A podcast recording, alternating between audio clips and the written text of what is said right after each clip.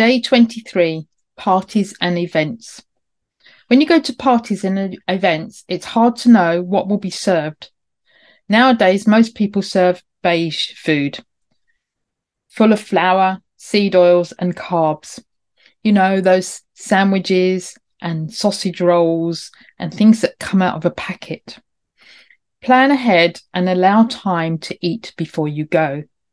Eating before you go means you won't be hungry. If there is food there that you can eat, you can choose to eat again if you want to. If the food on offer is not on plan, then you can skip eating and focus on socializing. When you're not hungry, you're more likely to be able to stick to your plan and will be less tempted to eat unsupported foods. Even if you're considering eating unsupported foods, you won't overeat them and go too mad if you're not hungry. You will feel more in control. Your activities for today.